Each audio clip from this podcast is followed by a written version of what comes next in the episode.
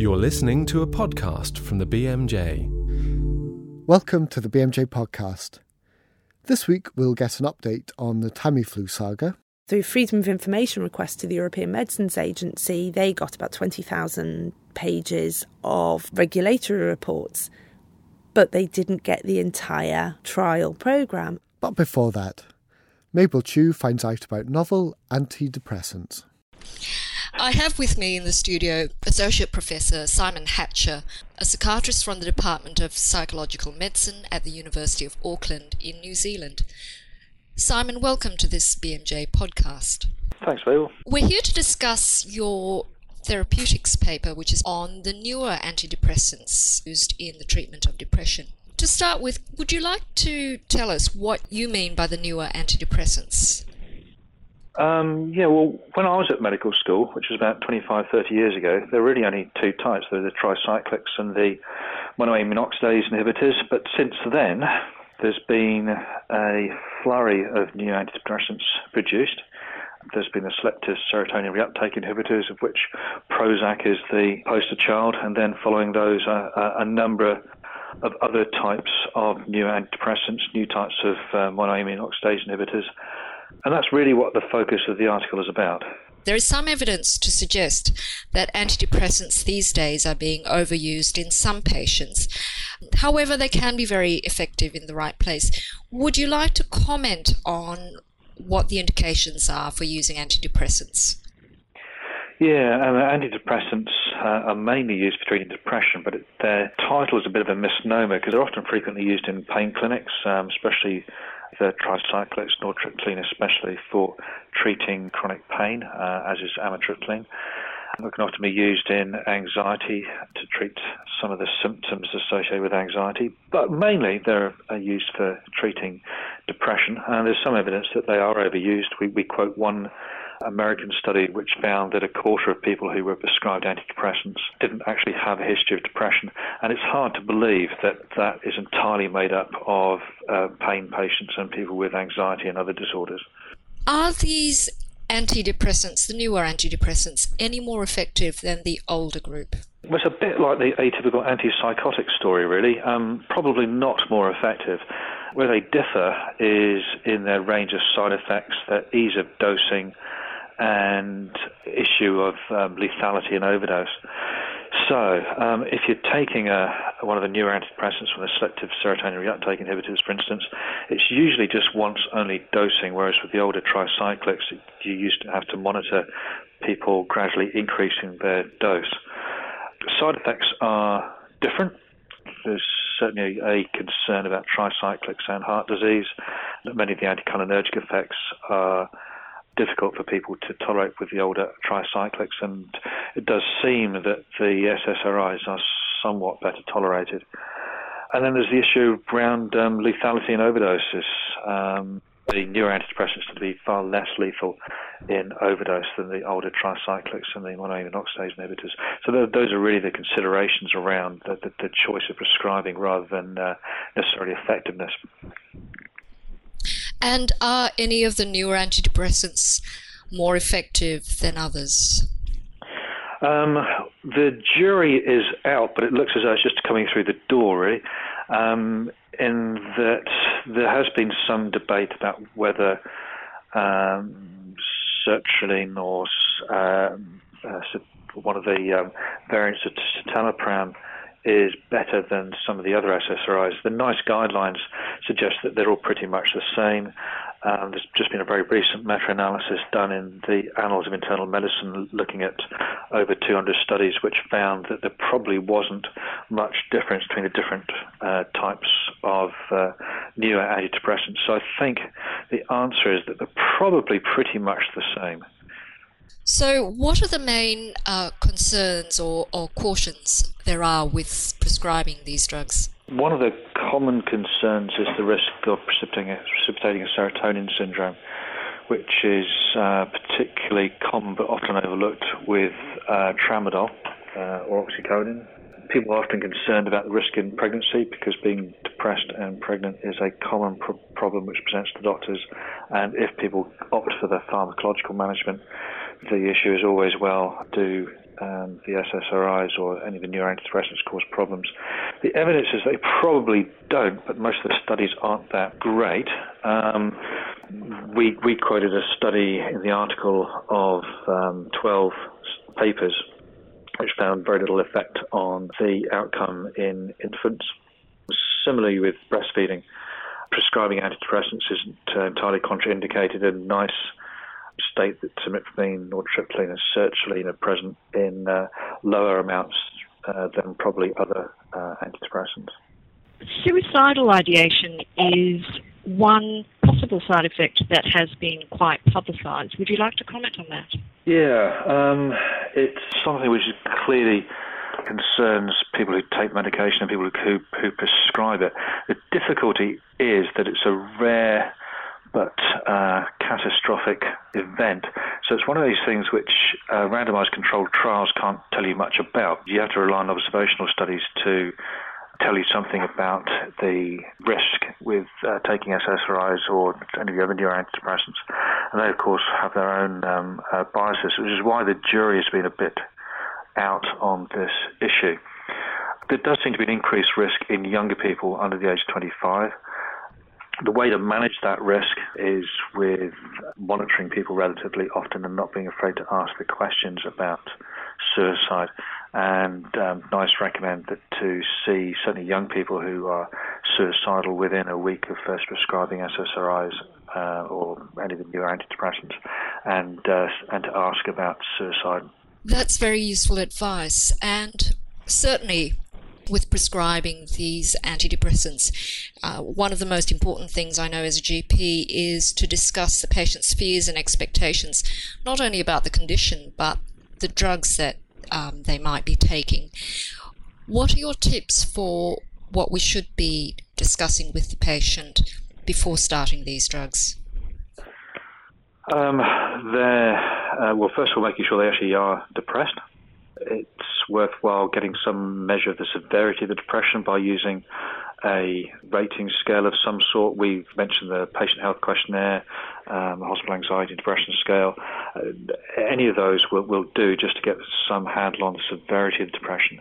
You also need to get some idea of how, how impaired people are and to find out what, what they've actually used previously to try and treat depression. One of the things that seems to be quite clear in developed countries is that when by the time people come to a doctor and talk about depression, they've often tried other methods of um, sorting out the depression, including alternative therapies. And it's quite important to ask about those because it gives an opportunity to um, engage with the patient around uh, coming up with a treatment plan. It uh, gives an opportunity to think about interactions and to come up with a uh, collaborative plan for the management of the depression. Patients often feel or are concerned because they may sometimes have heard stories of people trying to come off them and having terrible side effects. Would you like to comment on that? Yeah, um, certainly in my experience, there's a confusion between antidepressants and uh, benzodiazepines. People often get the two mixed up uh, and think that uh, being prescribed an antidepressant is uh, a bit like being prescribed a benzodiazepine. You get hooked on them and you can't get off them for the rest of their life. Um, I often say to people that it's a bit like taking an antibiotic and that you take a course and then you stop, except the difference is that the course is longer when you take an antidepressant. There doesn't seem to be much evidence that people get addicted to antidepressants. There can be a discontinuation syndrome with some of the newer antidepressants. Um, and the way to manage that is to withdraw people off the medication uh, relatively slowly without suddenly stopping it. Um, and uh, certainly uh, uh, one of the issues is worth mentioning at the uh, start of um, taking antidepressants, but I think it's important to emphasise that you take a course and then then often you uh, you plan to stop. The flip side of the coin too is that people often have unrealistic expectations about how fast antidepressants might work and how soon they can come off them. What are the issues you would you would mention there? Well, um, it's important to know something about people's past history to give some idea of how long somebody should be on an antidepressant for. If it really is their first episode, then most of the guidelines recommend around nine months to a year for the course of antidepressants. If it's not their first episode and it's a recurrent episode, and it seems that most cases of depression are, it's uh, worthwhile having a discussion about longer course of antidepressants and possibly cognitive behavior therapy if it's available to help manage the risk of relapse because there is some evidence that um, uh, cognitive behavior therapy is quite good at preventing relapse. The other consideration uh, at the end of the end of the scale from stopping medication is, is how to start it.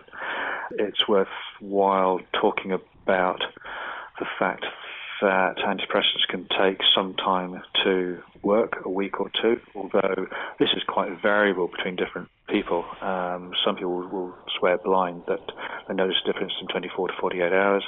Uh, for other people, it may take uh, a week or two to start showing some signs of improvement. I often tell people that antidepressants work the wrong way around, and that the time when you're most likely to get some side effects is when you first start taking them. Uh, but these will gradually go away, and then the benefits will kick in, which again emphasises the importance of monitoring uh, people, especially when they're first started on antidepressants. What about the role of non drug therapies in depression?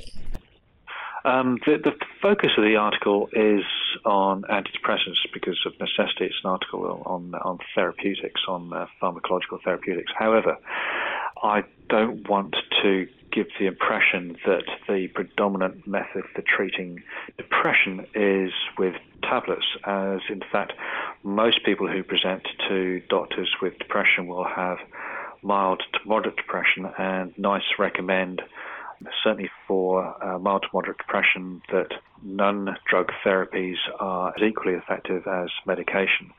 It's important, if it is possible, in terms of access to therapies and resources, to give people the option of uh, accessing non drug therapies like cognitive behavior therapy, like computerized therapies, uh, like problem solving therapy. The advantage of these therapies is that they can teach people a skill, uh, which they could go away and potentially use as a way of preventing relapse. So I don't want the article to necessarily overemphasize the role of, uh, of uh, pharmacological interventions in depression. They certainly has a role uh, in the more severe forms of depression, but the milder to moderate forms, uh, talking therapies, non-drug therapies are equally, if not more important. Simon, thank you. That was a very useful update on the newer antidepressants and how to prescribe them. And that article is now available online on bmj.com. Now, it's been three years since swine flu emerged in Mexico. At the time, concerns that this could be as devastating as the 1918 flu pandemic had governments rushing around to try and find some mitigation. In stepped Tamiflu, oseltamivir, manufactured by Roche, which promised to reduce duration and severity of symptoms and also reduce complications. Promises that didn't necessarily stand up to the evidence. The Cochrane collaboration and the BMJ looked into the evidence for these drugs. Deborah Cohen, who joins me now, led on that investigation from the BMJ side. So, Deborah, what went on at that point? Um, what was wrong with the data? So, this story really starts back in 2009 when a Japanese paediatrician posted a comment up to the Cochrane collaboration saying that one of the reviews that they had relied on in their meta analysis was A, it was Roche funded, and B, that eight of the 10 trials included in the review were unpublished. And he queried whether that was just to, right to assume the conclusions of the review and not actually assess those trials independently themselves. So, what then happened was a chase for the data. The Cochrane collaboration contacted the lead authors of those trials included in the review to see if they could um, provide the data, and they couldn't. Um, and they also asked the drug company Roche for the for the trials too, and they refused to provide them with the data that they required. So, I mean, this led to a big splash at the time. Um, there was a big expose in the BMJ. Cochrane were writing about this.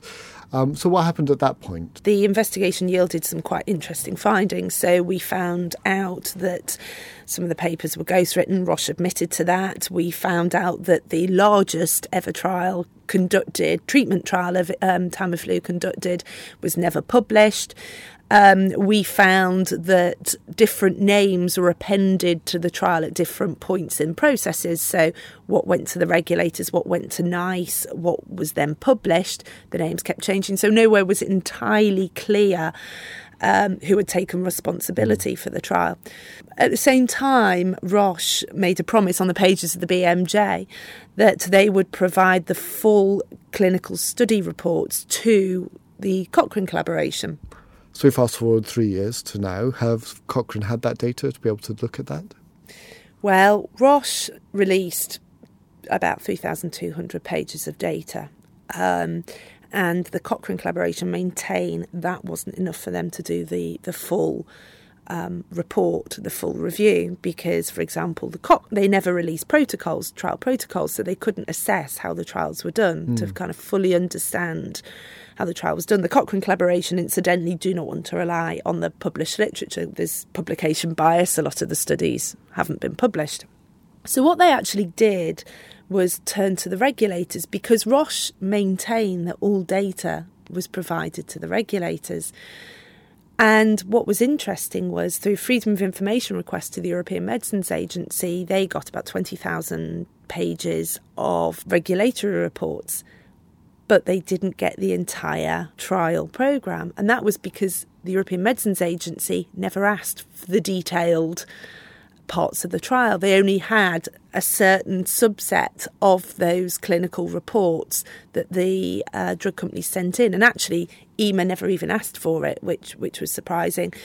They're still waiting for their freedom of information requests from the FDA, but the FDA do publish large swathes of clinical decision making mm. on their website.